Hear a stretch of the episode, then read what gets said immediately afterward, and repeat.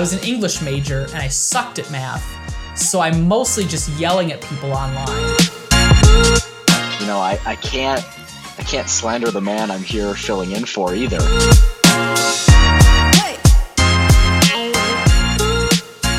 And with that, we are underway at the Dummy Run Podcast, a Minnesota United leaning podcast that may mention the USL from time to time. I'm Grant Hirschberger. He's guest host Stefan Wenk. Uh, Stefan, did, did I get your name right? Because I tend to get names wrong quite frequently, actually.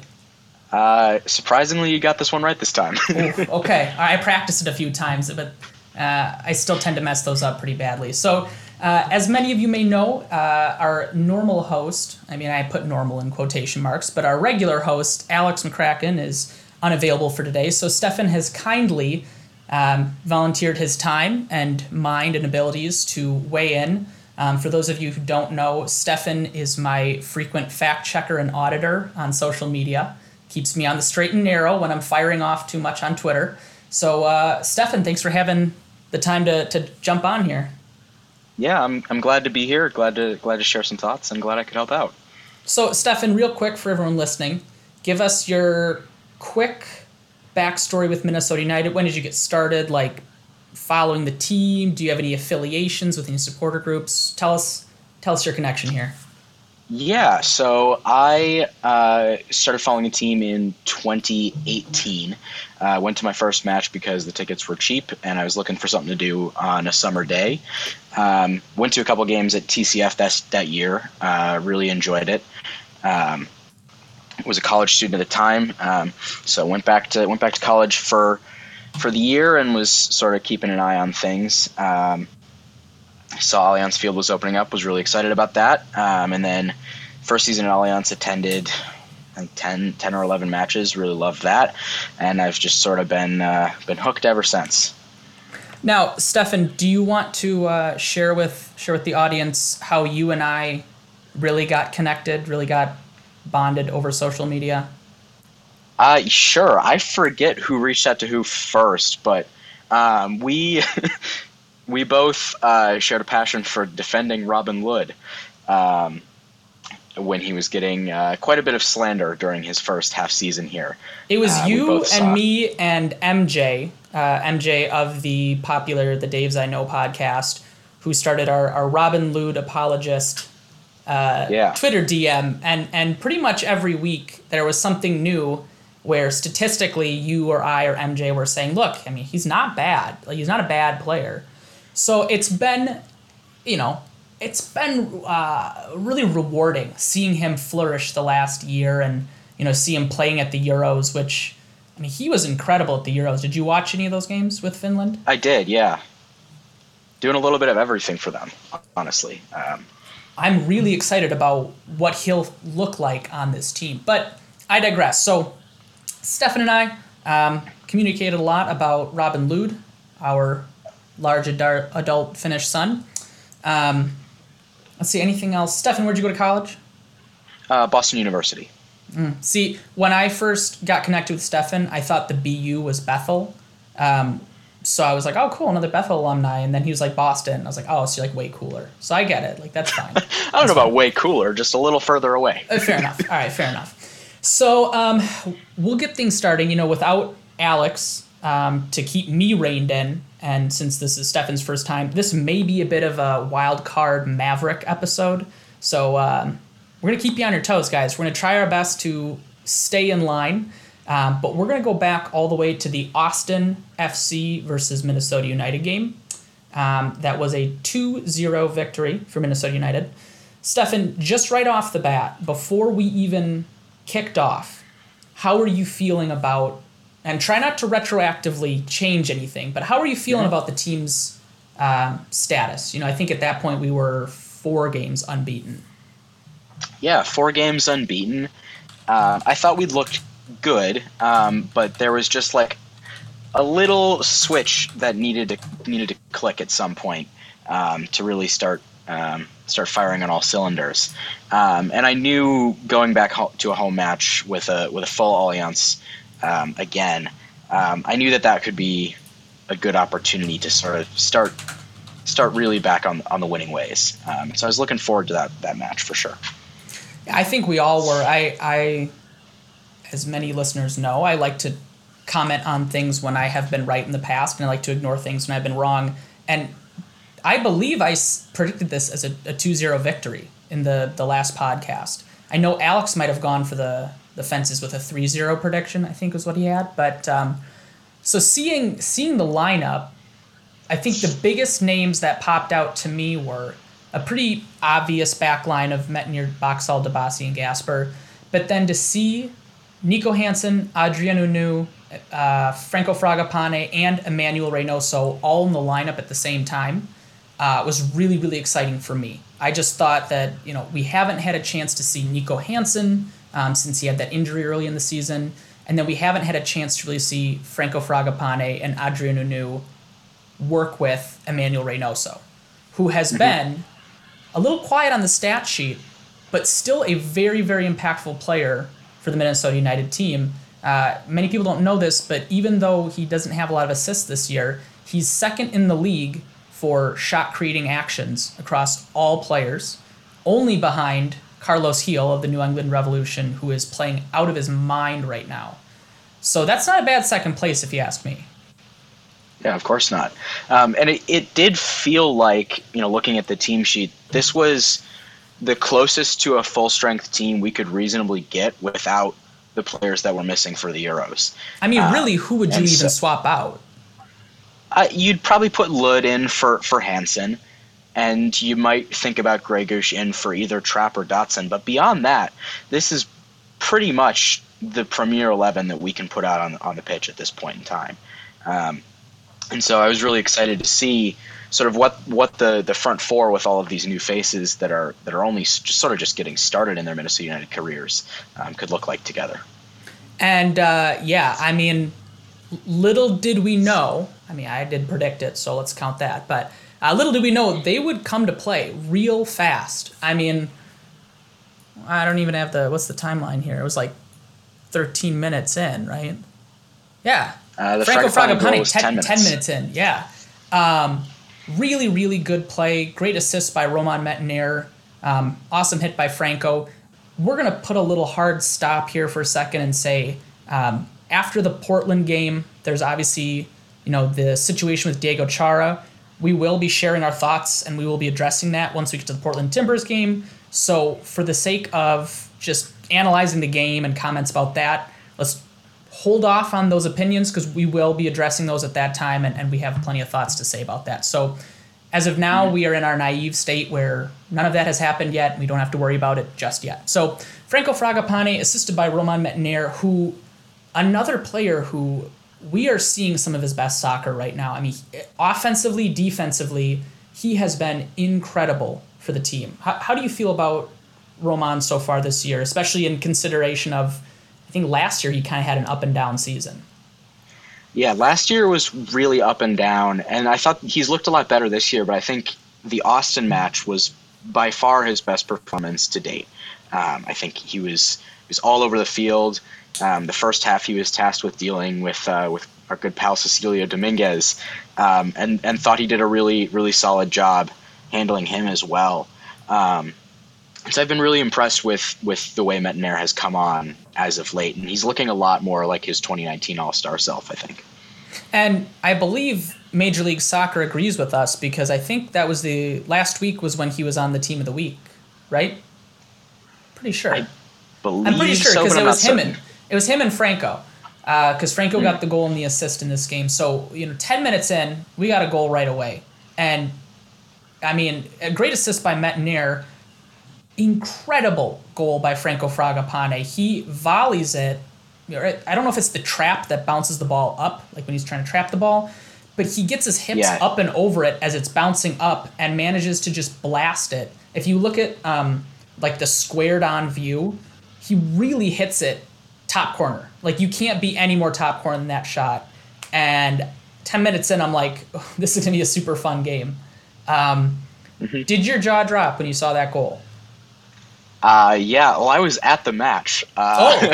so, so yeah, uh, the jaw dropped just a little um, from the opposite end of the field. Um, and one thing I wanted to note with this goal that I, I caught when I was rewatching the game after I got home is I want to give a, a little shout out to, to Hassani Dotson on this goal, actually, because Nico Hansen has the ball out wide, and Dotson makes a run uh, to the corner flag on that same side, which clears out the space for Metanire to make his run along the edge of the 18. Um, where he's fed by Hansen and eventually puts in the cross to lead to the goal. And I, I think that's one of the things that's that I really appreciate about Dotson is his willingness to get forward in those moments, um, and just making that run cleared the space that makes that goal possible. Yeah, I, I think Dotson has been so. Uh, when I said, you know, who would you replace out of this lineup with the Euro guys? You know, I, obviously we're gonna put Robin Lod in there. I mean, I bought the man's jersey for mm-hmm. for goodness sakes, right? I dropped it was an early birthday present to myself. I can't believe how obscenely expensive these jerseys are if you want the name on the back, but you know, whatever. I'm a sucker, right? I bought the jersey. Um, so of course he's going to be in the lineup. For me, Dotson has really played well, and he has played invigorated. He has played um, motivated, and he is up and down the field. He's starting to find, in my opinion, his best role, which I think is the Jan Gregus role. It's a eight who's probably a tiny bit more defensively minded um, and defensively able, but then also able to move forward and, and create and build and get shots off.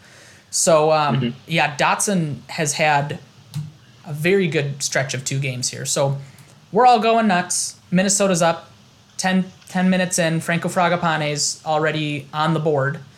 And not even another 10 minutes later, Adrien Hunou whips in a header from a Fragapane corner, which what do you think about Fragapane taking these corners? You know, typically it's been Reynoso.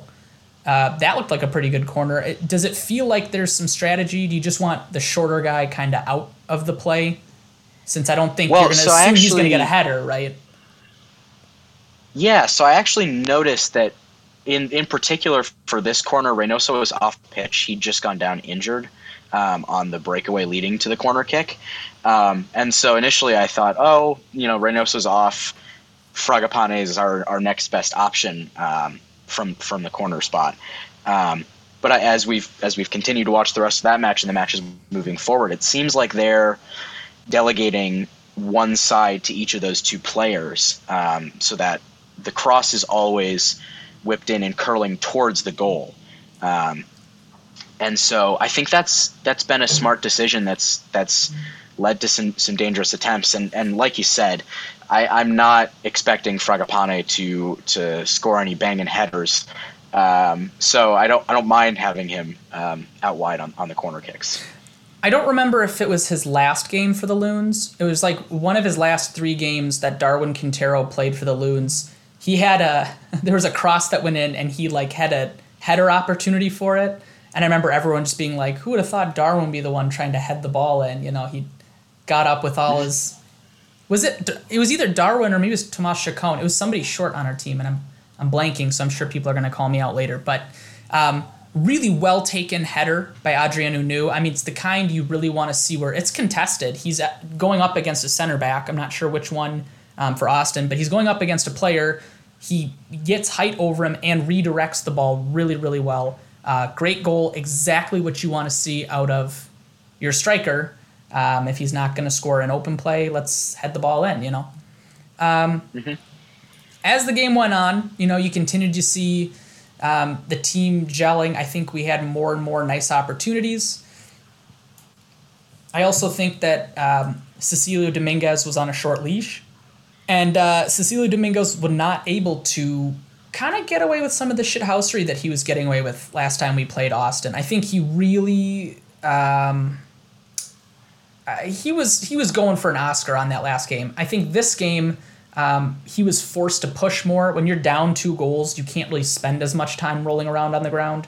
Um, and he's a good player, so you you kind of just want to see players, you know, play the game straightforward. But uh, you know, I understand they were a new team trying to hold their lead. Um, I would say a very convincing oh, victory overall. Well, and wasn't Dominguez just fined for diving in, in the previous match prior to, to coming to Minnesota? I think. Yes. Um, and so while I, while I'm guessing that was an insignificant amount to him, uh, it still probably didn't hurt to have that that reminder that uh, you know, got to play the game the right it's way. It's the acknowledgement. It's the acknowledgement that, um, you know, just that we know that you have a tendency to dive, so don't try it, which I appreciate because I think, you know, the the whole diving situation is such a cycle, and it's an unfortunate cycle because players dive because when players don't dive, they don't always get calls. Uh, just in the Euros, there was a situation where I believe it was uh, Romelu Lukaku was trying to stay on his feet and then didn't get a call, even though he was clearly fouled. And then you see players go, okay, well, if he's going to stay on his feet and try his best, why do that when I can just drop immediately? So I do like when refs can go ahead and go, look, you weren't even touched by that guy. We can see it in slow motion replay. You clearly jumped. Um, you know, you're going to get a yellow card or fine or something, you know, we're going to warn you because this game will always have some degree of flopping or diving or whatever you want to call it. And that's fine by me. It's more just the super egregious, like, nobody even touched you, dude. You're not even close to it. You're just trying to get the call. Um, but yeah, that's that's my pedestal right there, you know. Moving on, we also had a bit of a revelation where Adrian used all five substitutions. And if I may say so myself, in pretty uh, brisk succession. You know, we, we didn't mm-hmm. have a lot of, you know, you'll see the Adrian Heath substitution where it's uh, the 87th minute, 85th minute, where it's like, okay, what are we doing here? You know? Uh, in the 65th minute, Adrien Hunou comes out, Ja'Cory Hayes comes on. Not what you would call a like for like substitution, but I don't mind it. What did you think when we when we saw a striker get subbed out for a midfielder? I was on board with it. I think I think they were looking for a little more control in the midfield of the match. It seemed like Austin was starting to get forward a little more, um, and so adding an extra body to the midfield, um, I think was a was a was a reasonable choice. I mean, obviously we see Ramon Abila enter the match uh, in the 76th minute. Uh, so just 10 minutes later, uh, coming in for, for Reynoso so that we have a striker back on the pitch at that point. Which I think kind of balanced it out. Um, I, like the move too. You know, honestly, I am always in favor. We are a very Ja'Cory pro Ja'Cory Hayes podcast over here. Um, what he brings to the team, whether it's as a starter, as a sub, he brings a ton of effort, a ton of energy, and you know balance on both sides of the ball. He's a player who's not going to mess up defensively. He's not really going to make any bad moves offensively. You can trust him to ping a nice pass or get a nice shot off. Um, he makes smart choices, and and the tuck just brings that kind of hard nose, blue collar, lunch pail to work sort of Minnesota mentality that I know we try to tell ourselves that we are. You know, I mean, some of us aren't. I'm you know, I don't know if I'd say I'm hard nosed. Just kind of have a big nose, but that's you, know, you can probably tell by my nasally voice. Um, move, moving on. So Ramon, Ramon Abila comes on. Then we swap out Franco Fragapane for Justin McMaster. And then later, um, Ozzy Alonso comes on for Métanire and uh, Juan Agudelo in for Nico Hansen. So out of those substitutions, you know, one of the big things that strikes me is we're still seeing Reynoso getting targeted. You know, start of the game, end of the game, he's still getting chipped left and right. Um, and that's just as apparent, um, you know, in the Portland Timbers game that we'll talk about later. I was very frustrated because what's annoying to me is seeing fans of the other team. And a quick caveat is that I, I like being annoyed, so it's you know just it's a bad cycle for myself, but it's addicting. But fans of the other team for the Portland Timbers game were saying, "Oh, I'm sick of Reynoso's antics." Like, wh- what antics? Like he's getting kicked in the like you can pretty obviously see he's getting stepped on, kicked, etc. You know, if he's gonna fall after getting hit, that's reasonable. If you're flopping when no one touches you, eh, that's just you know I, I, don't know. It's annoying to me. I don't know. Do you, do you have an observation about Reynoso and his uh, f- the physical nature in which he is being defended currently? Yeah, I, I think I think I'm I'm with you in a large part. I think there are times where he will exaggerate a thing a little more, but it's it's never there's Egregious. no contact and I'm going to act like there's contact. It's Yeah. always there's contact and I'm going to act like this was a little heavier than it it really maybe was. And so those are the ones that don't bother me as much, I think. Yeah. Boston with this thought.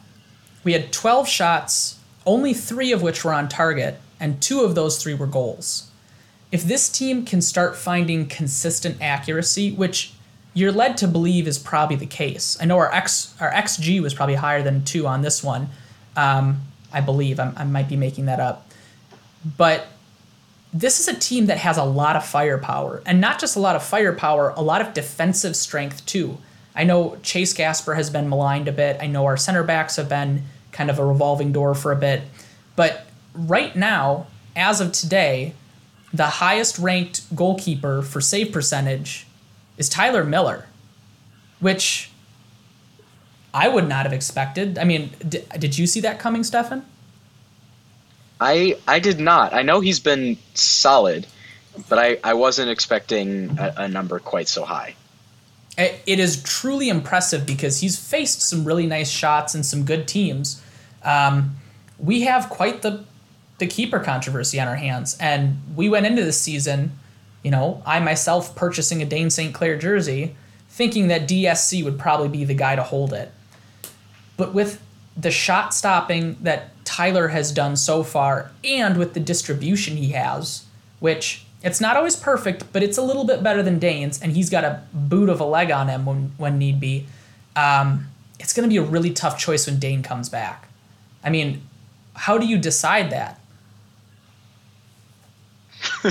Flip a coin? I, I don't I don't know. It's it's really difficult um, because you want to make sure that Dane is still getting minutes. Uh, he's a young keeper and, and he needs to be seeing opportunities as often as he can to continue growing. But Tyler is just playing so well that it's it's hard to bench a guy or to or to even give a guy a night off um, when you when he's that locked in. Um, and so I, uh, yeah, I, I would not want to be in the coaching staff's position having to make that choice.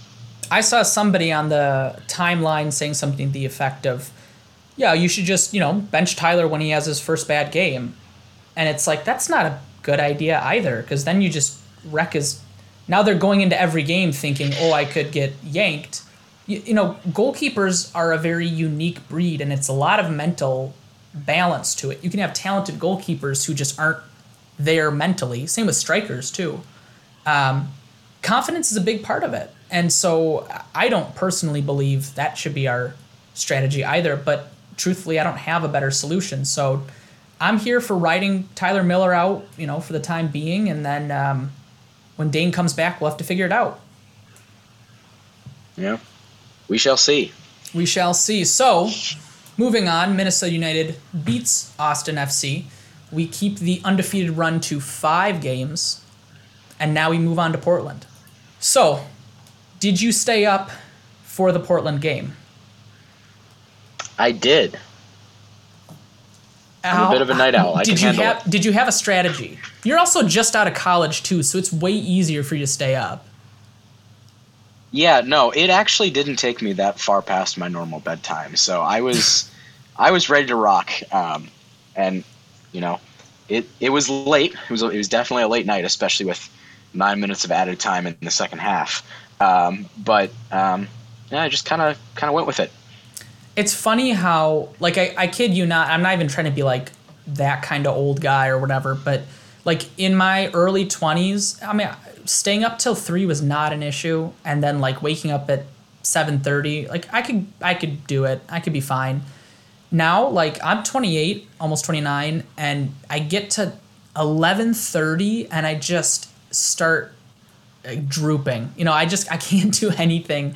It's it's a struggle. It's a struggle for sure. So uh, the fact that they pushed it to 10:30, I was like, all right, let's you know, it better be like a real 10:30 kickoff. You know, but uh, I stayed up. You know, managed to make it all the way through the game. I will say towards the like seventh minute of the nine minutes of extra time. I was doing that, you know, one eye starts to close sort of half asleep. You know when you're like in a really early class Yep. if you're in college or just anytime you're really tired but you can't fall asleep. You get like one eye starts to close and you're like, "Oh no, here it goes." You know, you know you're about to fall asleep. I was getting that. Um, Yeah. So, and uh, obviously I was nervous too because Portland was was starting to surge a little bit um, towards the end as well. So, Portland, you know, those of you who stayed up, I commend you.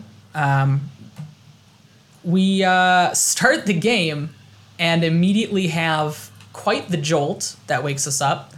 Um, two minutes in, actually, I think it was like one minute 36 seconds, we had Adrien Hunou scoring the sole goal of the game um, with some just beautiful combination play.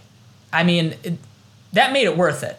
No matter what, like that was just exactly what you want to see out of the pieces that we've brought in. And play wise, you know, the combination between Reynoso's really nice pass to Fragapane's really nice run and then also decision to cut it in. I mean, that's a tough pass on the run, right to Hunou, who just slots it right in. I mean, you don't even have to be a skilled striker, although I appreciate that, you know, cool as you can like, cool as you can be, cool as you can, whatever you can be cool about, he's did that cool like Cool as a cucumber. cool as it, there we go, there it is. How do you say cucumber in French? Don't ask me. Oh, I, was, I was hoping you would know. All right. So that was the big thing to start the game. Um, you know, I don't know about you, but I, I have a lot of respect for the Portland Timbers. I think they are a, a very, very talented team. I came away with, you know, one of the biggest things on a broad scale of the Timbers was uh, Claudio Bravo is kind of a baller. Um, their left back. He he is really impressive, and I was like watching the whole time. It's funny, like later finding out that apparently Claudio Bravo kind of has the Chase Gasper vibe with their fan base. I guess like they don't. He has up really up and down games. Um, I thought he had a tremendous game against us. He was everywhere. Um, that was kind of the guy who stood out for me. Did you have a Portland player who really stood out as like, oh man, they're just wrecking the game for us? Yeah, I was going to pick out Bravo, and I also every time I watch Eryk Williamson play, I'm Yeah. really impressed by him. He's one He of those just dudes. does so much so well. Yeah. The whole time, the whole time, you're just like, can you knock it off, dude? Like, he he took a while to get into the game. I thought at first, I remember thinking like, all right, like that's not that great. Um, but throughout the end of the first half and a lot of the second half, Eryk Williamson was on it. Yeah, and I think a part of that was just, you know, Portland was dealing with I think a lot of injuries, and they had a couple players gone for for Copa America, and so this was by no means their full strength lineup, but they came out rather defensively um, in sort of like a five-three-two shape almost. Um, and I, you know, as I was watching the first half, the thing I kept noticing is that their front two of, of Valeri and Ebobisse would get forward, but they wouldn't have enough support. Um, and what really changed at, towards the end of the first half and, and into the second half that, that turned the tide for them um, was the fullbacks, Bravo and Van Rankin getting forward, but also more of the midfielders stepping forward to put pressure on Minnesota's back line. And, and Williamson was a big part of that. Yeah, they really um, they started putting that pressure on the second half, and it, it was it was aggressive. Steve Clark had a really good game as well. I mean, you know, they say standing on your head for goalies, you know, and I can't think of a more accurate definition. He was absolutely everywhere. He saved the shots he needs to save, and then he also saved some shots that was like, how do you, you know, how do you get your hand on that? He really, really impressed me. Um, and and kept the game from being a much larger deficit. On the flip side, Yeah. as somebody who is really impressed normally with Jeremy Ebobisse and Diego Valeri, um, they had 22 shots and only two of them were on target. I mean, they could not buy a shot on goal for their like they had opportunities left and right and they just skied them. And so, you know, if you're the Portland Timbers, you got to be looking at this team going, we're a talented, talented group. We have to figure out what our, you know, finicky shots are about. You know, why are we shooting them over the crossbar when we're eight yards out? You know. I was going to say uh, to to touch on Steve Clark briefly. I, I looked up the stats and he only had four saves, but it felt like every single one of them was massive. Um, and and you know we we put up 1.9 xg in the game, and or actually no, we put up 2.5 xg. Uh, sorry, and he held us to one goal, um, which is just a, a, really impressive performance from a keeper. Yeah, it really um, is for sure. Do they count? Do you know if they count post shots as a shot on goal or on target? No, that's uh, uh hits the post. It's off target. Okay, interesting. All right, so then we have five. So if he had, yeah. Oh, we had five shots on target. Four of them were saved. One was a goal. Got it. Okay. Right. Right. Right. Right. Right. Yeah. Um, yeah. So he played out of his mind. Uh, overall, you get three points away at Portland Timbers, and all of a sudden we we clawed our way up to a playoff spot. I mean, overall, mm-hmm. game wise, you can't ask for more an ideal situation game wise, not necessarily the best uh, extracurriculars we've seen. Stefan, do you want to share for our listeners who didn't watch the game or maybe did watch the game and want some more additional information on what went down during the Portland Timbers game? Yeah. Um, so in the 62nd minute of the match, um, Diego Chara um, made what looked to my eye initially uh, a slightly heavy challenge on Franco Fragapane. Um, the referee didn't call a foul um, or anything, and and Fragapane seemed relatively upset about that. Um, and after getting up as the play is moving the other direction, uh, Fragapane jogs past a Portland player who I think was Diego Valeri. I couldn't quite tell. Um, towards uh, Diego Chara.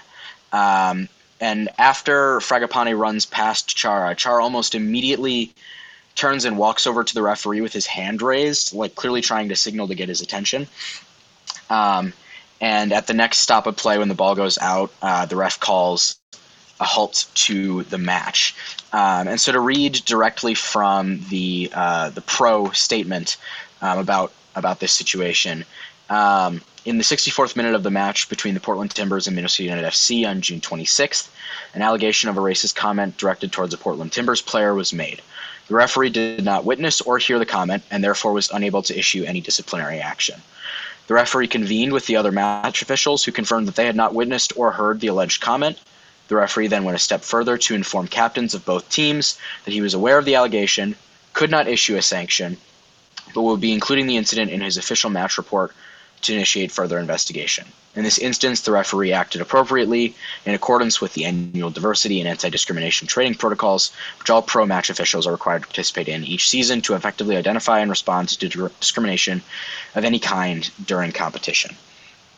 Um, so that is uh, what happens, what happened during the match.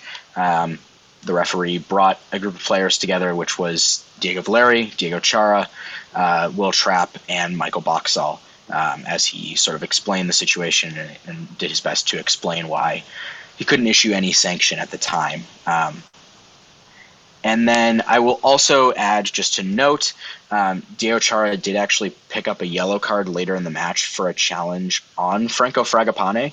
Um, but in rewatching the match, it was honestly a very light yellow, and I, I think there is no reason to assume any form of malicious intent of any kind. Um, so yeah. So let's start with. So there's a lot of opinions, there's a lot of thoughts, there's a lot of things going out there, conjecture, assumptions, allegations, etc. And something that I value and respect about you, at oh Alex, oh my gosh, I almost called you Alex for a second. Wow, it's like calling your girlfriend your ex girlfriend's name. That's that's bad luck. Stefan, I'm so sorry. Forgive me. The thing I value about you, Stefan, is that you are a very level headed person who's very analytical. You're very methodical about what are my assumptions, what are my preconceived um, biases and, and opinions, what is the factual situation. So I have two questions, you know, that I would like to ask you. I'll answer them as well because obviously I want to answer too. But mm-hmm. in this scenario, so let's take both of our teams out of it. Player A claims that player B said something discriminatory, racist towards them. Nobody else has heard it. Player B denies it. What is the, in your mind, best uh, action for the referee to take? I know it's a tough one, so I'm I sorry for just.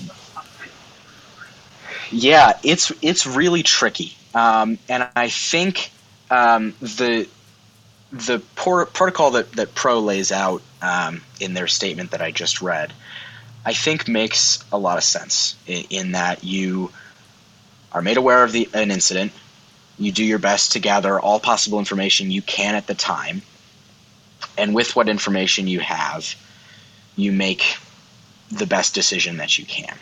Um, and I, I think the difficulty is is that you don't want to assume under any circumstances that a player who believes they have been subject to discriminatory conduct would be lying for any reason and and I think even suggesting that is really negative um, and and not not not a good thing to be doing.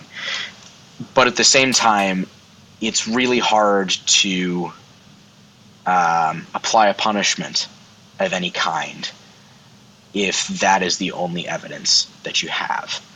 Um, Again, clarifying, so- we're talking in game only. In this scenario, this is just Yeah. what can the refs do in game. Well, I want to make that really clear because yes.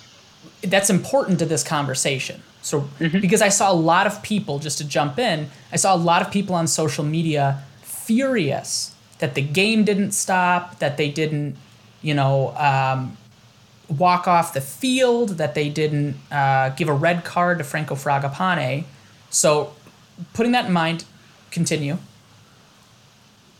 Yeah, and I, I guess to, to just elaborate on that, I I have always looked at the role of a referee or an umpire. I was a baseball umpire personally for uh, for a few years, and I've always looked at the job of a referee as to call and officiate the game that they see as best as they can.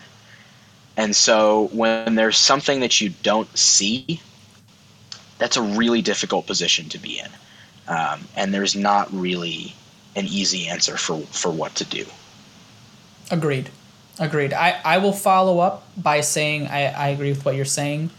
Um, I think, given what was there, the ref, I believe, made the appropriate in game actions.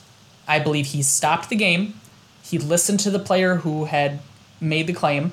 He convened with, you know, the player and the two captains of each team. He talked to his other refs.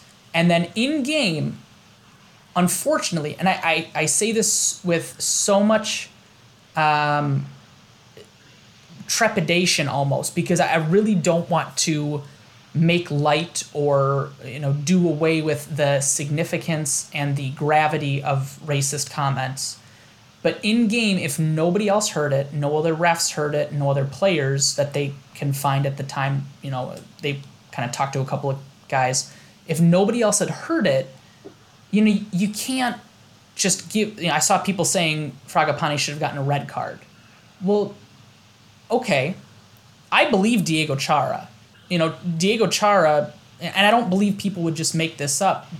But the problem is, if you set the precedent that anyone claiming a certain thing is automatically unequivocally unequivocally believed, and if you're in a close game and a player who doesn't have the integrity of a Diego Chara, because Diego Chara is a, is a legend, but somebody who may not have that same integrity wants to get an advantage, what would hypothetically, given that precedent, what would stop that player from saying, "Oh, so and so, oh, their best player who just you know tackled me, yeah, he said something so and so." Now, I'm not saying that somebody would want to do that. There are so many reasonable people in this world, but there are unreasonable people, and there are people who want every competitive advantage. And so, to set the precedent of in game, how does a ref react? I think the referee acted appropriately, which, sounds like you would agree as well. Yeah, and I think the other thing to keep in mind is that these referees are all working off of rules and protocols that are laid out. Um, and as far as they've been presented to me, my understanding is that the referee followed all of the protocols that he could um, and did effectively what his employer said he is supposed to do in this situation. And so it's it's difficult to say that he should have done much else. I agree.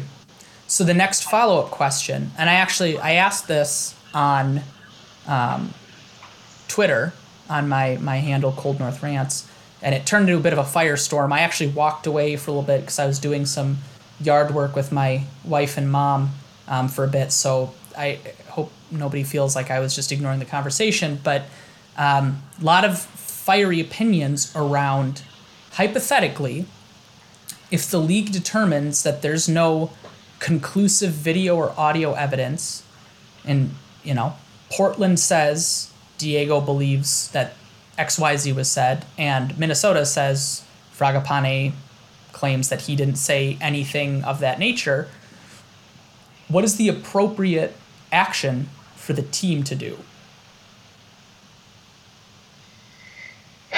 yeah um, i think that's a hard. And by the way, I, am giving you the hard questions on your first time here, so I apologize. This is a a super unfortunate scenario, and and it, it's such a shame that a you know anyone has to feel like they've been, um, you know, insulted racially or otherwise. It's just it's not what we want this game to be. It, it's ugly and gross, and I, I don't want any part of it. So sorry, Stefan, for throwing you into this right away. Agreed.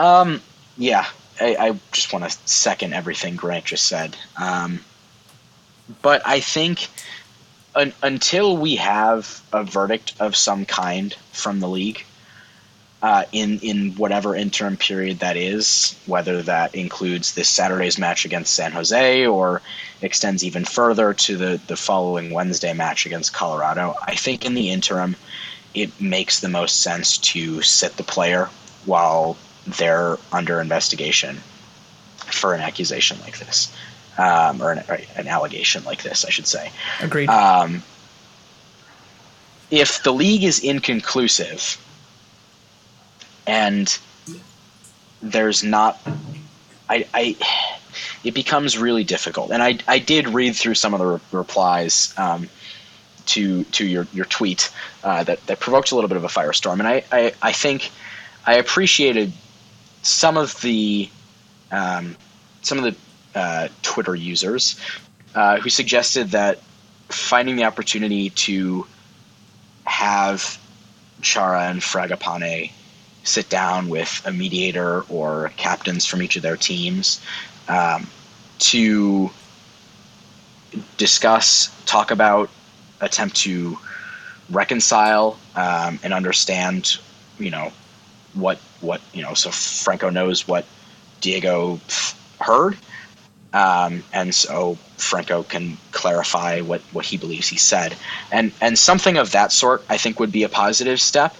Um, and then I would also we play Portland again in late July, um, and I think you would have to really strongly consider whether playing Fragapane in that match is worth it. Um, not necessarily for every match against Portland ever going forward, but at least for the next match, um, to consider whether playing him, what what message playing Franco in that game would send, and what possible escalation that could lead to, uh, depending on where everyone stands by that point.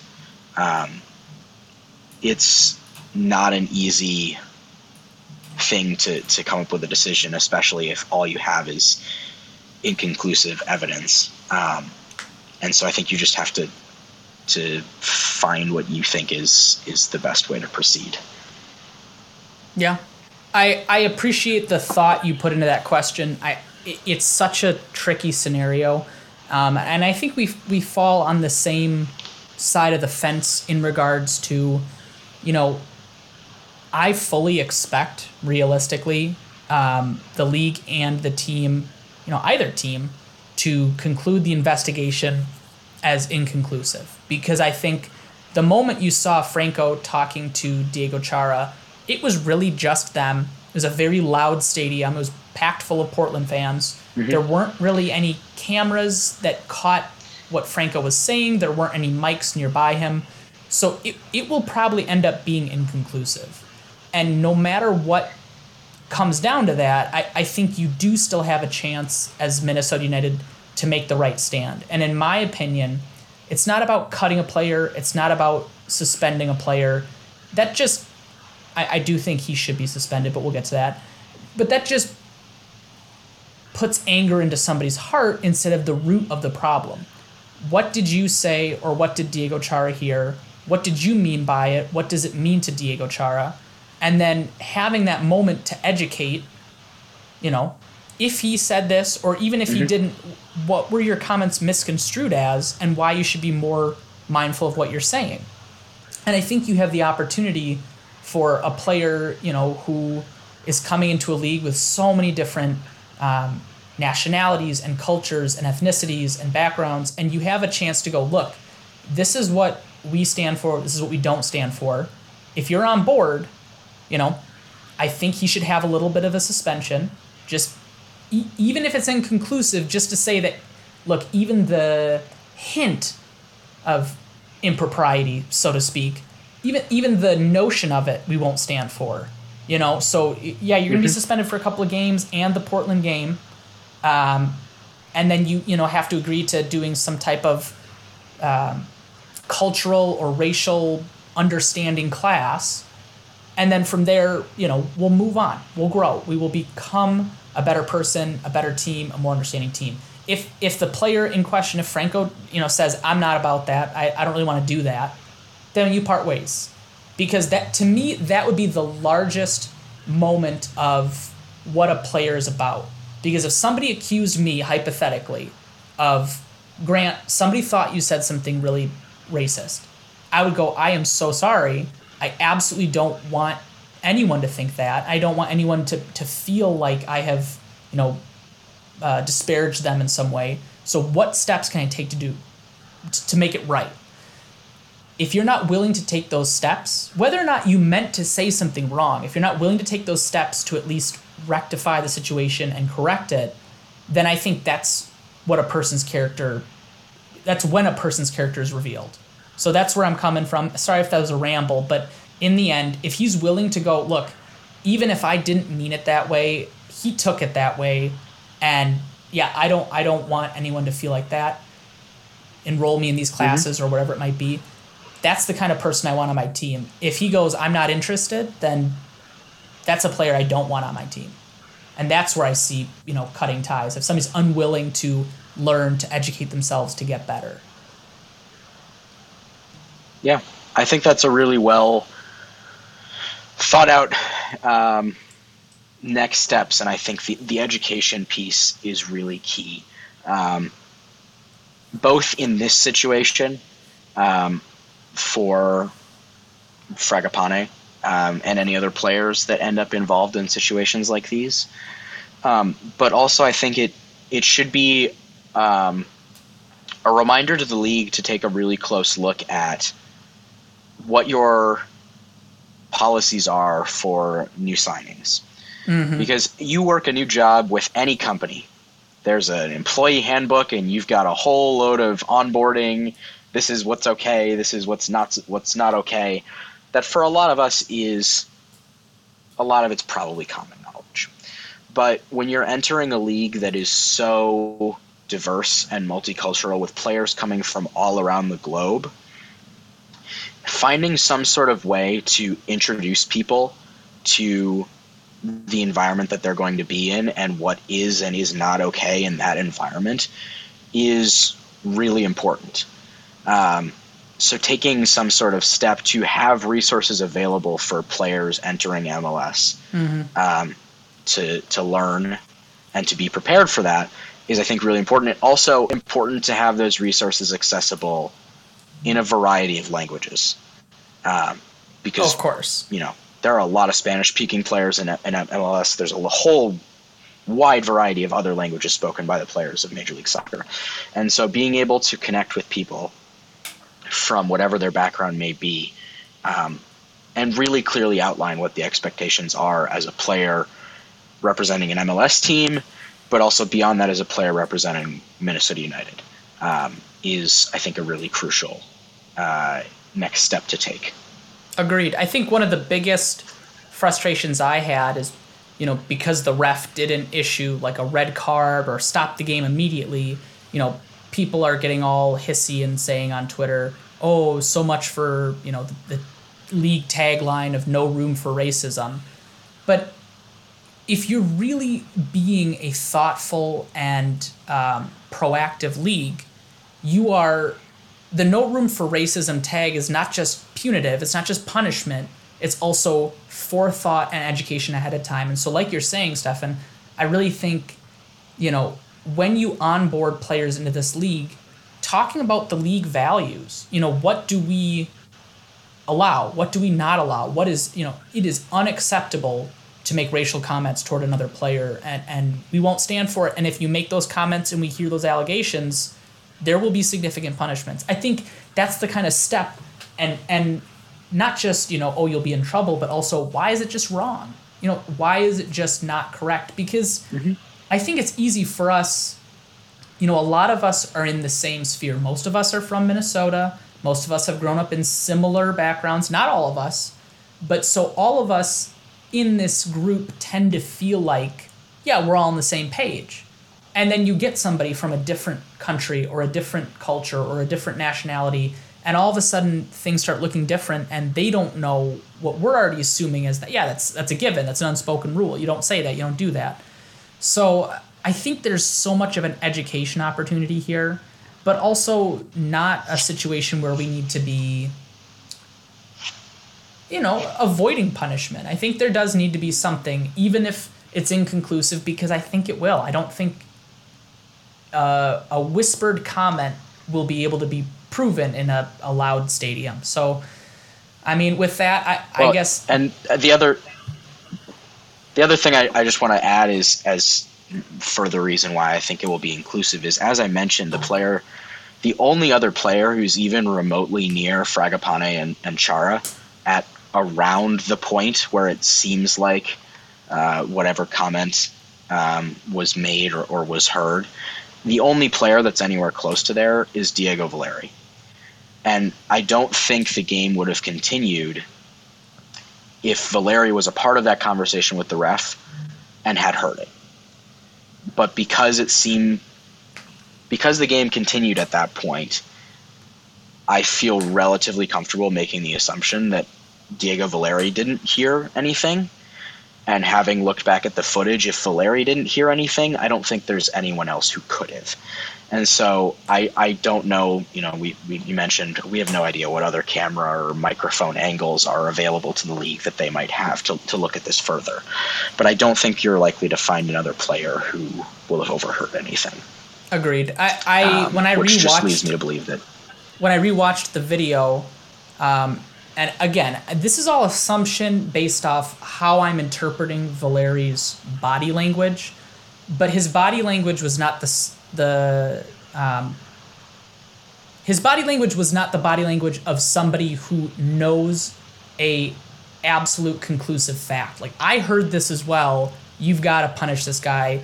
It was more like I'm advocating for my guy. You know, because if he heard it, he would be mm-hmm. fired up as well. I'm not saying it didn't happen. I want to make that clear. But what I'm saying is, I don't think Valeri heard it. And like you said, if Valeri didn't hear it, no one else is going to yeah. hear it. I also think the people who are well, yeah, and advocating for microphones on players, that's not the point, because it it's not about punishment. It's about fixing the root cause. Too many people are like, "Oh, he's a racist. Get him out of here." No, no, no. Those are people you can fix. You can help their mindsets. And if they refuse to change, then yeah, you cut them from the league, get them out of here. But too many people, I think, are focused on punishment instead of how do we help people grow into open minded and connected and uh, healthy individuals. Mm-hmm. Yeah. you're about to say something and I cut you off. I'm sorry. Yeah, I was just going to add that um, in my extremely amateur lip reading uh, skills, um, as the conversation between the referee and a few of the players on the pitch is happening, um, I think I read Valeri's lips saying he heard it as pointing to Chara, and I'm again I'm taking some assumptions here to get to this point, but given the statement that Pro provided, my impression is that that is a response to Valeri being told that no one else heard it. Mm-hmm. And, and so we can't punish anyone. And Valeri's response is, well, he heard it. Yeah. Um, and so that would, I guess, further support um, my impression that, that Diego Valeri didn't hear what was said. Yeah, I agree. I agree. I think that was kind of the vibe I was getting as well. And, you know, just like anybody else, we, we don't know anything more than that. Um, to our listeners, I would like to say continue your patience in the sense of um, speed of messaging because I know we all want we all want a response. I mean, I know people were clamoring for a statement from the team at 5 a.m. in the morning when they got home off the plane, but it's it's the balance. I would rather have an accurate and thought out response than a quick one. A quick snap out. Let the team figure out what's going on. Let the league figure out what's going on, and if something comes out of that that is unsatisfactory to you, then feel free to weigh in and say, you know, this isn't enough.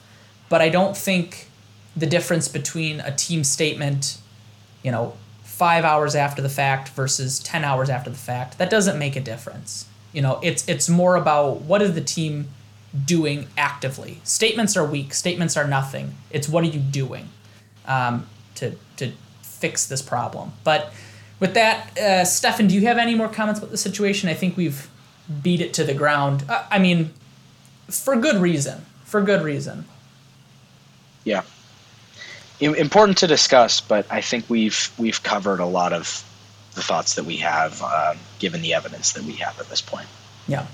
Again, absolutely nothing but respect for Diego Chara. I hope that we can find um, an equitable solution, and I hope it's a solution that, you know, in the end is comfortable for him, because in the end, I believe he heard what he heard, and whether or not it was intended by Fragapane, that doesn't change the pain or the insult or the um, degradation that he felt. And so I really do hope that we can arrive at a solution that Chara feels comfortable at because that's that's the point. Um, with there, with that, we're gonna take an absolutely abrupt, painful change of topic and go right into listener questions, which there's no good way to transition from from that conversation. So I'm sorry if this is a little unglamorous. Um, actually, before we do listener questions, here to rein me in, Stefan, do you have any thoughts on Minnesota United versus Colorado?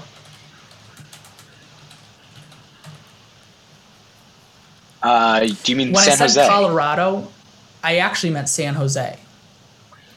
I was just talking with somebody about the Colorado game, and so I, I don't know why I had that in my it. head. Yes, I do mean San Jose. And actually, you know what? How about this? Let's go with the first listener question that'll lead us right in that conversation. Uh, Nick at Hey underscore Gundy says, given our success against San Jose, not Colorado, given our success against San Jose in the past, and with the way the boys are playing and moving the ball around the final third, what is your over under for Minnesota United goals scored on Saturday? Stefan, take it away. Um, I I have been debating whether or not to set this at, at either two and a half or three.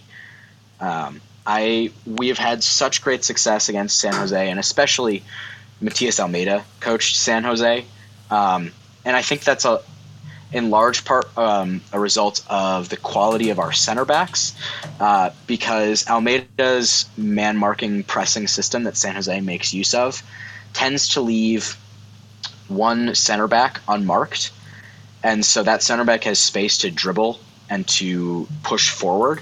And we've had in Boxall, in Dibassy, and in Opara uh, when he was healthy, a group of center backs that are really comfortable stepping forward with their ball at their feet, um, and that's led to a lot of success against San Jose.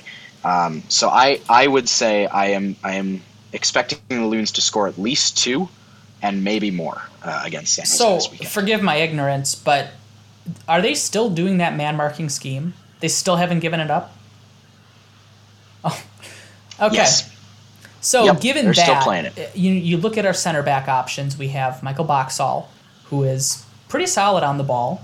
We have um, Baki Dibassy, who is also very solid on the ball, and you have coming back hypothetically. I don't. I'm not sure if he'll be back, but Jukka Raitala, who had a very good Euro run with passes and crosses and and did very well on the ball. So any three of those center backs um, being the open man, I would feel very comfortable with the Loons getting two to three. I I am probably the last person you want to ask because I think I'm being objective, but I'm probably really biased because I think it's going to be 3-0 or 3 to 1. That's my prediction against against uh, San Jose.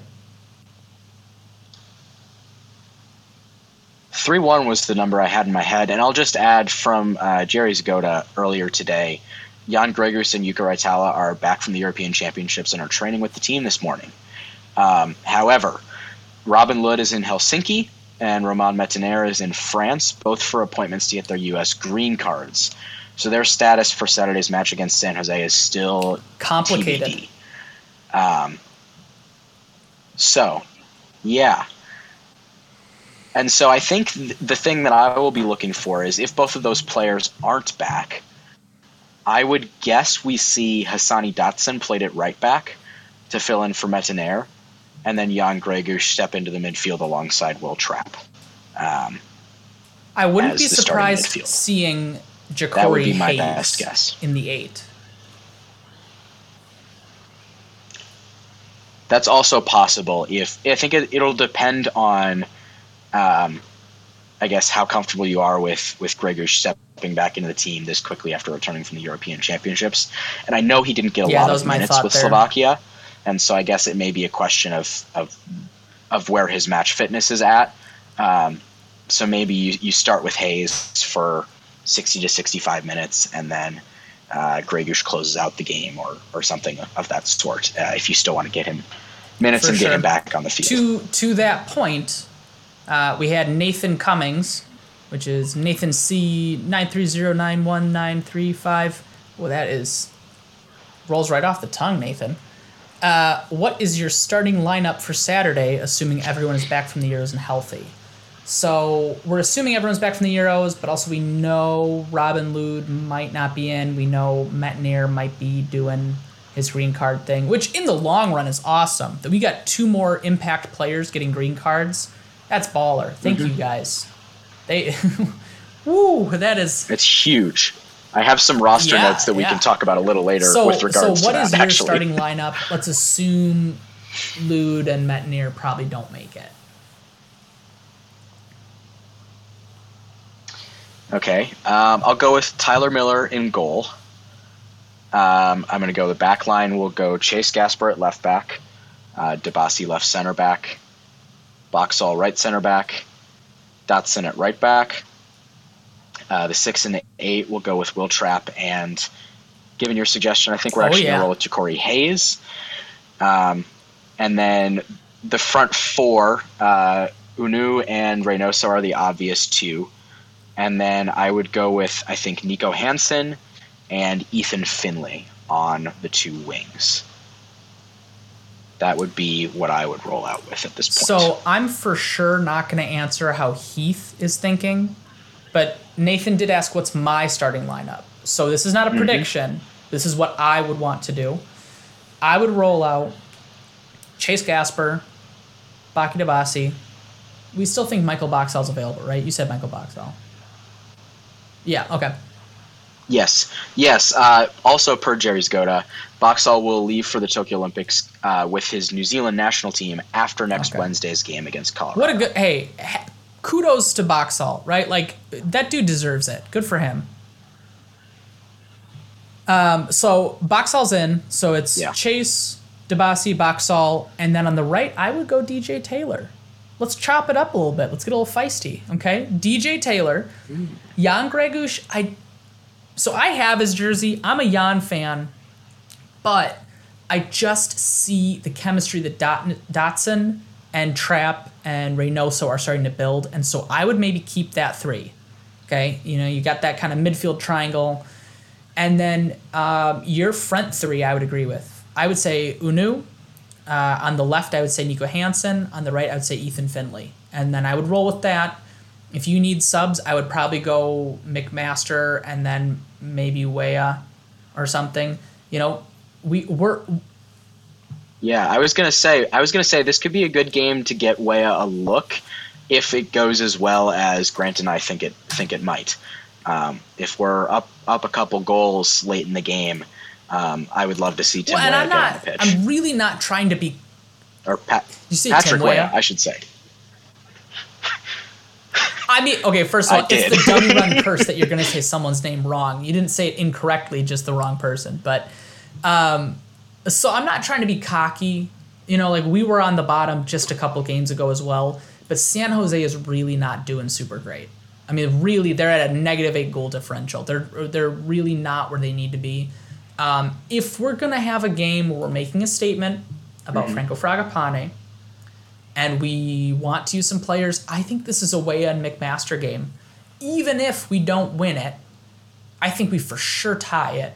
And even if we lose it, we're, we, we're on a six game undefeated streak. Like, not that we should be giving up points, but I think this is a good game, uh, given the situation that's around, to use some younger guys, use some um, you know, other people in the lineup. Moving on, we have, to your point, and this might be the roster section for you, Alex McCracken at Up the Loons. Never heard of that guy. He says, "How do we approach Boxy's absence? Sounding like it could be as few as two and as many as seven matches. Is it a straight swap for Raitala? Never heard of him, Alex. Who's that guy? Kallman, something more involved? Discuss." Which seems a little pushy. Also, what does this guy think he is? You know, he leaves the pod for one day. Uh, Alex, you you get to make the decisions when you're on the pod. Uh, but we'll answer your question. Stefan, what do you think? I'm just Yeah. kidding, Alex. We missed you. We'd love to have you Well, here. so I, I went down. I went through and, and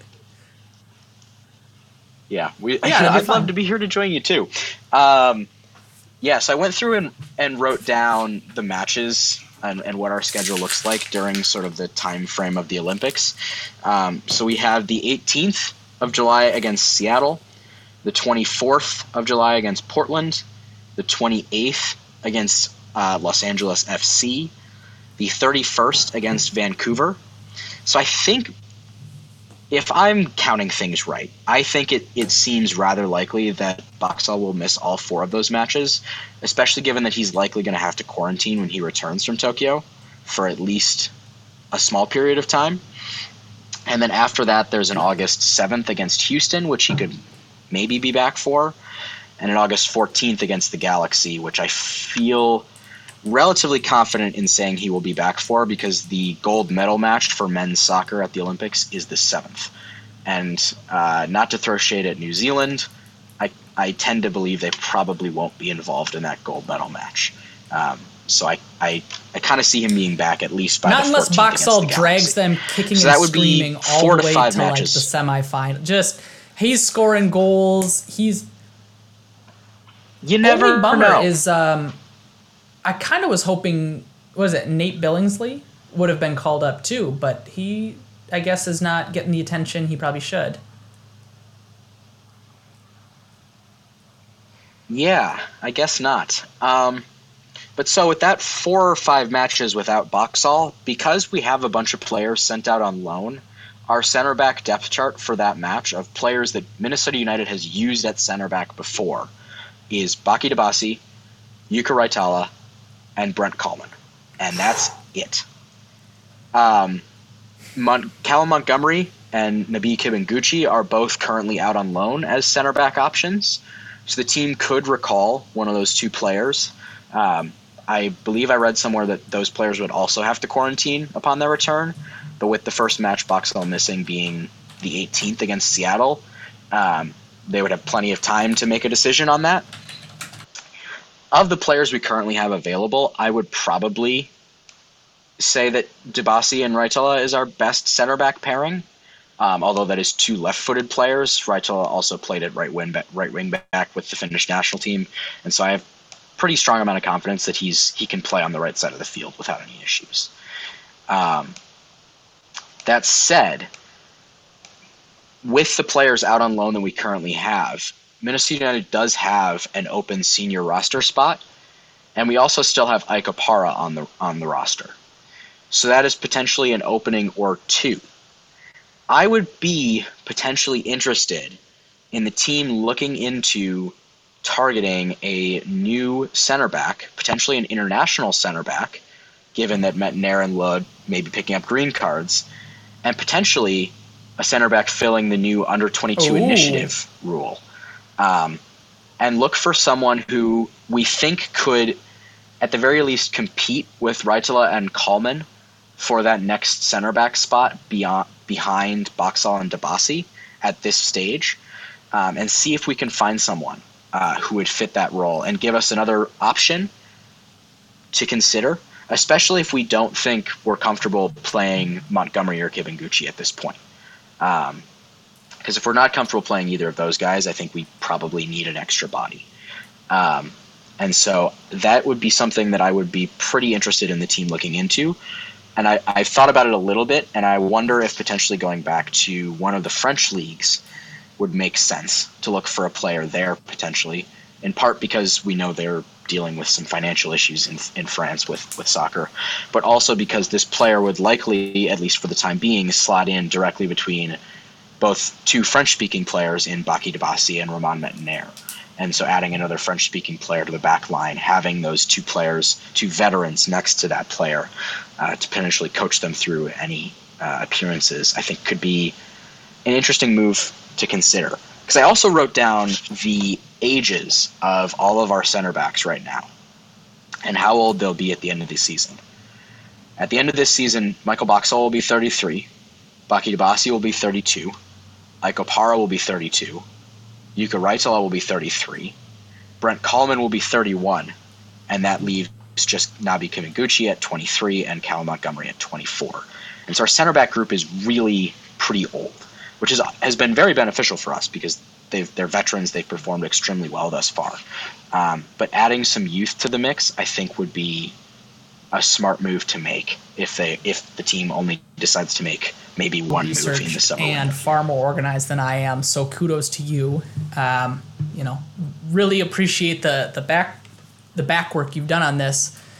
Um, you know, if it's my first choice to replace Boxall, I definitely think on the roster, I would want to see um, probably fit that spot first. You know, I, I think Kallman, you know, all political opinions that I don't agree with aside, I think Kallman is like a fine emergency tall center back who can occupy space, and he's okay. Um, Jukka Raitala, I think, has a higher ceiling, is just a little bit smarter defensively, a little bit better of a player. I love your thought process about bringing somebody new in. I think you still want to see guys who are already on the roster getting opportunities. So if we recall Callum or Nabi, um, that works great for me.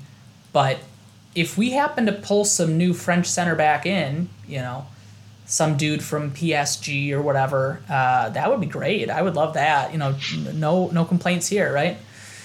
Um, all jokes aside, it's really cool to see you know the the web of connections with this team. So you're starting to see this team be heavily influenced by two big veins, which is Boca Juniors and um, the French side. So you've got Métanire and Adrien Hunou and Baki Dibassy. And if you're pulling your players from for Major League Soccer from Ligue 1 and Boca Juniors, that's a pretty freaking good team. Like uh, no complaints here. Let's let's fill the whole roster with League players and Boca Junior players. Like fine by me. Um, so yeah, keep. You know, if you listen to any of the Sound of the Loons, I don't know if you watched the last one with um, Mark Watson on it. He was talking about how much Adrien Hunou wanted to be on the team because Baki Dibassy and Métanire made the um, team sound so good. And in the same vein, same with Franco Fragapane and Ramon Abila, um, Reynoso made the team sound so fun and so good, and they wanted to play because of his recommendations. If you snowball that, you've got three guys from Boca or three French dudes all saying, Come play for us, we all love it, and you'll fit in perfectly.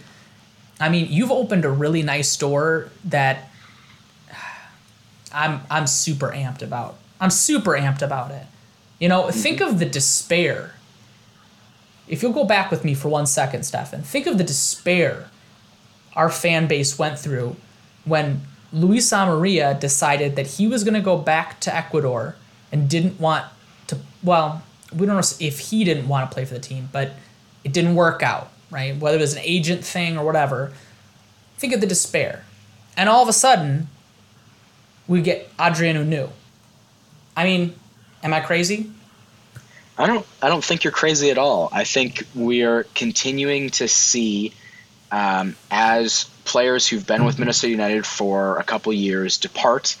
Um, the team is is continually finding avenues, be that in the Argentinian league and with both Boca Juniors, or be that in Ligue 1, um, ways to bring in new players who are in most cases better than the player, or as good as, or better than the player that left before them. You know, going from Darwin Quintero to Emanuel Reynoso, uh, going from um, Kevin Molino to Fragapane has performed well thus far, going from Luis Amarilla to Adrien Hunou. Um, you know, we are continually adding players um, who are increasing the level and the caliber of Minnesota United, which is really positive to see. I mean, how insane is it to look at the team that we had in 2017 and say, well, one day you'll have a player from a Europa League spot Ligue 1 team playing striker. You'll have. Oh, I should add. Anymore. No, a player who played minutes in the Champions League in 2020. Yeah. Okay. So there we in go. Adrien Hunou. Yeah. There we go. Okay. So that's a, cha- nuts. a Champions League striker. You've got a Boca Juniors number 10 who at the time many many fans for Boca Juniors were furious that they sold Emanuel Reynoso you have, you know, two different defensive players from uh, Ligue 1. You've got, um, gosh, who else do we need to add? Like just uh, top to bottom, there are players that like we have we have a uh, uh, two different players who are playing in the Euros, and not just playing in the Euros, but we're doing very well in the Euros. Um, that's like surreal to think about. So this team is is really playing well, and then from there, perfect transition into Dan O's question, which it isn't perfect transition, but I'm going to make it. You've got players like Niko Hansen, who, you know, contributed massively in the preseason. Dan O asked when those curl when those curling no. Hold on, Dan, I got this. It's a tongue twister, but I got it. When those amazing curling shots from Hansen start going in, how many goals does he end up with by the end of the year? which I think is a fantastic question because he's had some good shots that just haven't had luck. He had a couple of different really nice looks. Stefan, how many goals do you think Niko Hansen ends with at the end of 2021? Um, I'm gonna go with five, um, and I I say that because I think um, it is partially going to become uh, a factor of the conclusion with the current Franco Fragapane situation. Like that will determine how many minutes Niko Hansen is able to get on the field. Um, Fair, but even even with a sort of full strength eleven that we currently have, I think he has clearly asserted himself as the best backup winger on this roster. Uh, I think he stands ahead of Justin McMaster. He stands ahead of Ethan Finlay. He stands ahead of all of those other guys. And so I think we're still going to see him getting consistent minutes. And I think those the shots are going to have to start falling at some point. You think? Um, so I think he gets to you know maybe four or five by the end of the year. I mean, out of four games, he's got an xG of 1.5. So you know, xG isn't a perfect indicator of how many goals you should score, but realistically, he he probably should have scored one or two. I think. Um, I like your I like your prediction of five. I think you're right. It totally depends on what happens with Franco, because if there isn't a significant punishment, then Robin Lod's on the right, Franco's on the left. No question about it, skill wise. If there is a significant punishment, um, then of course it's going to be Niko on the left, which I'm not mad about.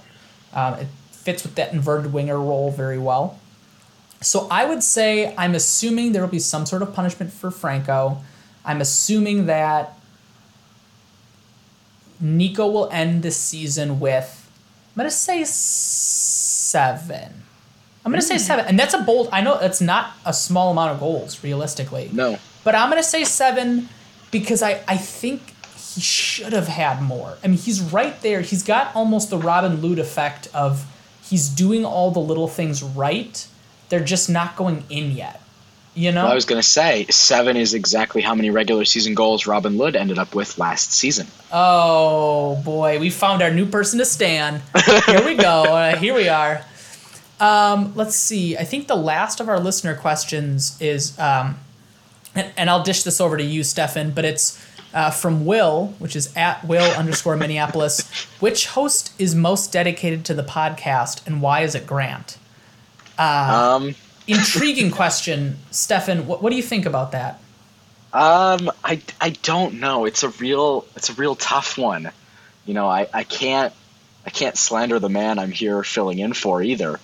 Um, you know, but but Grant did put down his yard work uh, to come record the podcast tonight. So that is true. That is true. I was got to be clear evidence of his dedication. I was gardening with my mom and my wife in my new home. Um, so you know, I I put that aside. I said, the people need us. The Dummy Run podcast listeners need us, and so here I am. So I would say it's pretty dedicated. I would also say uh, credit where credit's due Alex went through a long stretch when I was coaching of doing all the editing for the podcasts. So, you know, he, he deserves the, the shout out. Um, he also has to put up with my wild tangents frequently. Um, so there's that. And also, all right. You know, Stefan technically now counts as a host since he is hosting. I, he seems pretty po- uh, dedicated to the pod, I would say. So we'll have to get Stefan a, a sticker because I actually have a bunch of those. I need to hand those. All right, those I will. I will. I will need to get one of those. Okay. Um, um, so speaking of dedication, oh, I I did I did some research in preparation for the pod, and so I'm going to bring a question for Grant. Uh, and then I'm going to provide a little bit of, of, of, my stats background. I studied stats in college. Um, to did to you really? Because that makes so much sense. Yeah, I'm a I'm a I'm a it's it's technically mathematics, but I was focused on stats. Okay, uh, so my, my favorite conversations with Stefan have always been I'll be like, we'll be in the weeds in some Twitter argument, being like, this dude sucks or this dude rocks. And I'll be like, actually, they have a blank, blank, blank shot creating action with blah, blah, blah. And then I'll shoot it over to Stefan and be like, am I wrong? And Stefan will be like, well, you didn't really account for XYZ. And I'll be like, all right, okay. Well, I was an English major and I sucked at math so I'm mostly just yelling at people online. But let's hear it, Stefan. Right. What do you got? Okay, so the stat I'm going to bring to you is we we heard a little bit of talk in preseason about how the team wanted Emanuel Reynoso to score more goals this year, and I think there were mixed reactions to that because everyone looks at him and thinks he's Emanuel Reynoso, he's a gifted playmaker, he's just going to keep racking up assists. But uh, I dip, dive dove I dove into the numbers a little bit um, and found that he already has more shot attempts this season, 31, than he did all of last season, 27, despite playing 400 fewer minutes so far. His shots per 90 is up from 2.25 per 90 to 4.15 shots per 90. Thus far, he's scored one goal in nine matches played. So, Grant, I ask you, how many goals does Emanuel Reynoso finish the season on? So I will answer that question. This is not a, a cop out, but I would ask: Do you know any information regarding the, you know, objectively or, or maybe subjectively, the quality of those shots? That was the other piece. His shots on target per 90 last year was 0.76. It's only increased to 0.81 this year. So he's not actually putting more shots on target, but he's definitely attempting more which I think Wait, is interesting. Didn't you, didn't you just say per 90? Yes. So it is it increased, right? It did increase, but not by much. Not by much. So he's doing more, and they're a little bit more on target. They're, you know, yeah. well, I, I think. Go ahead. He so he's attempting nearly twice as many shots, but only like a twentieth of a shot more per game is ending up on target. So Do he's, you have any, attempting do you have any comparisons of where he ranks within those? I don't at the moment. I can okay. I can try and look. Oh, the stat um, guy. Well, I'll you look it up while I while okay. I talk for a second. You look it up. All right, so Stefan is googling or or tip tapping away. Um, so I think Emanuel Reynoso's role as the assister, as the creator, as the facilitator, is already very well known, and that's what he's really good at. I think in a similar sense with like, you know how Jan Gregus would take those super long out of the box shots. I think that's Reynoso's role as well to keep defensive players honest. Like you got to take some shots so that they're not just doubling up on Hunou or Fragapane or Hansen or Lod, You got to, you know, make sure they're also guarding you as a shooter. And I think that's a valuable role, even if you're not necessarily scoring all of those. That being said, I fully expect him to end the year with, I would say, five to six goals. And I think that would be reasonable. I don't, for me, as somebody who watches the game and watches how Emanuel Reynoso impacts the game, I don't need him to show up on the stat sheet. I just need him to show up in the game influence where he's creating shots. He's creating assists. He might not be the real assister, but he's the hockey assister where it's the pass before the pass. That's where Reynoso is the best, and that's where I want to see him. So looks like Stefan has his numbers ready. I have I have a few more. Um, so actually, on shots per ninety, according to FBref, uh, one of our favorite stats sites, Reynoso is seventh in the entire league in shots attempted per ninety. However, his shot on target percentage is the lowest amongst anyone inside the top. I'm still scrolling. 35. Oof. However, it's only it's 20.7% on target, which is only barely lower than others amongst the top 15 or so. Names you might recognize, like Alan Pulido, 21.1%, or MLS.com's favorite, Carlos Vela, 21.4%. So, so he's not that far off. Not really. Although the thing is, is those players are finishing a lot more of those on target chances. Well, that's, that's just nitpicking. Difference. You know, but whatever. That's, it's just whatever. nitpicking. Reynoso is our special boy, and he's he's doing great.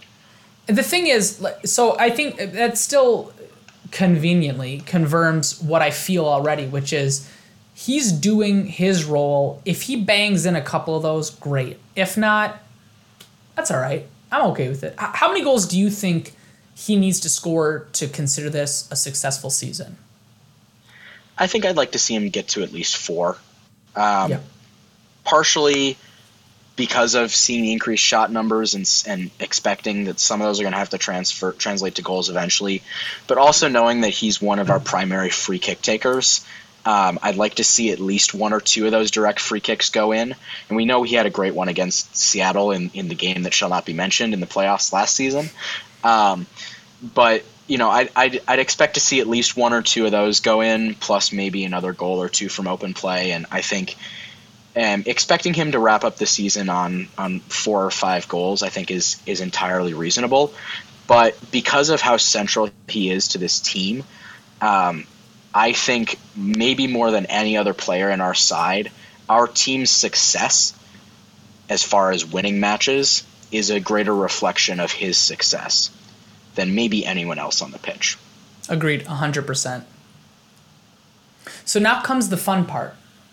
Um, we will briefly talk about fantasy, which I hesitate because as I opened up the fantasy app, I see that there's name number one, Ari Hillman, again. Like, dude, give it a rest. Like, stop being good for one week. Like, it's just annoying at this point, man. Like, yeah, I'm trying to overtake game. him, and, and he yeah. just doesn't lose. Well, and name number two is Stefan Wenk, which, uh, all right, talk your shit. Let's hear it.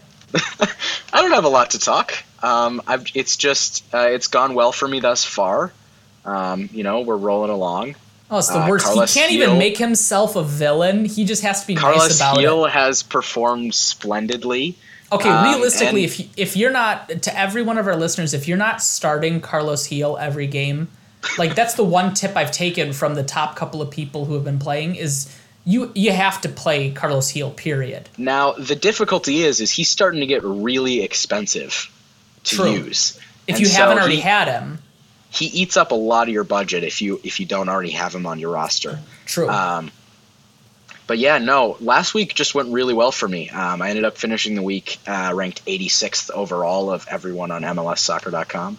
Uh, playing oh, little humble brag, out, little humble brag. Out, out of almost 15,000 participants. Um, so I had a had a pretty good week. Um, but you know, it's it's it's a week by week game, and you know, everyone's gonna gonna slip up at some point eventually. How many points total did you have?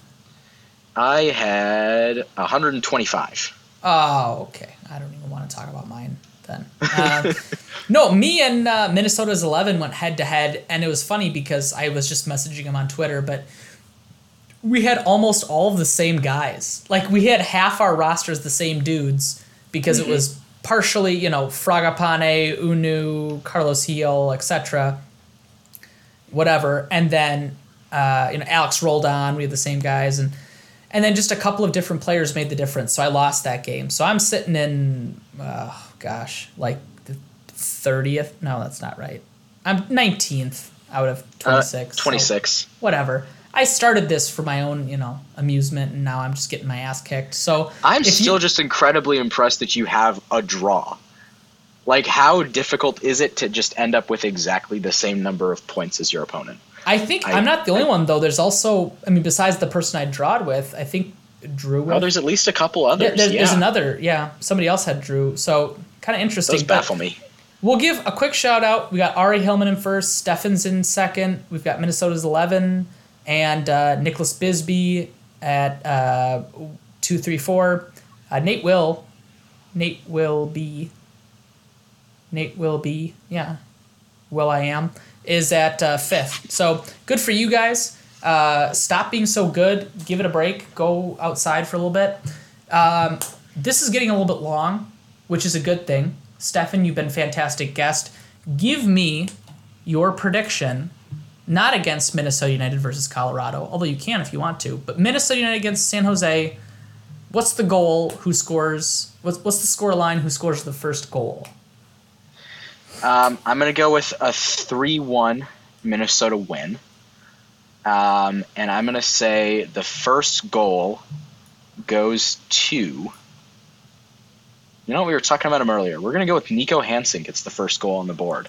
Okay. All right. And I think I think Hunou gets at least one of the two assists on it. Either the either the primary or the hockey assist. One of the two.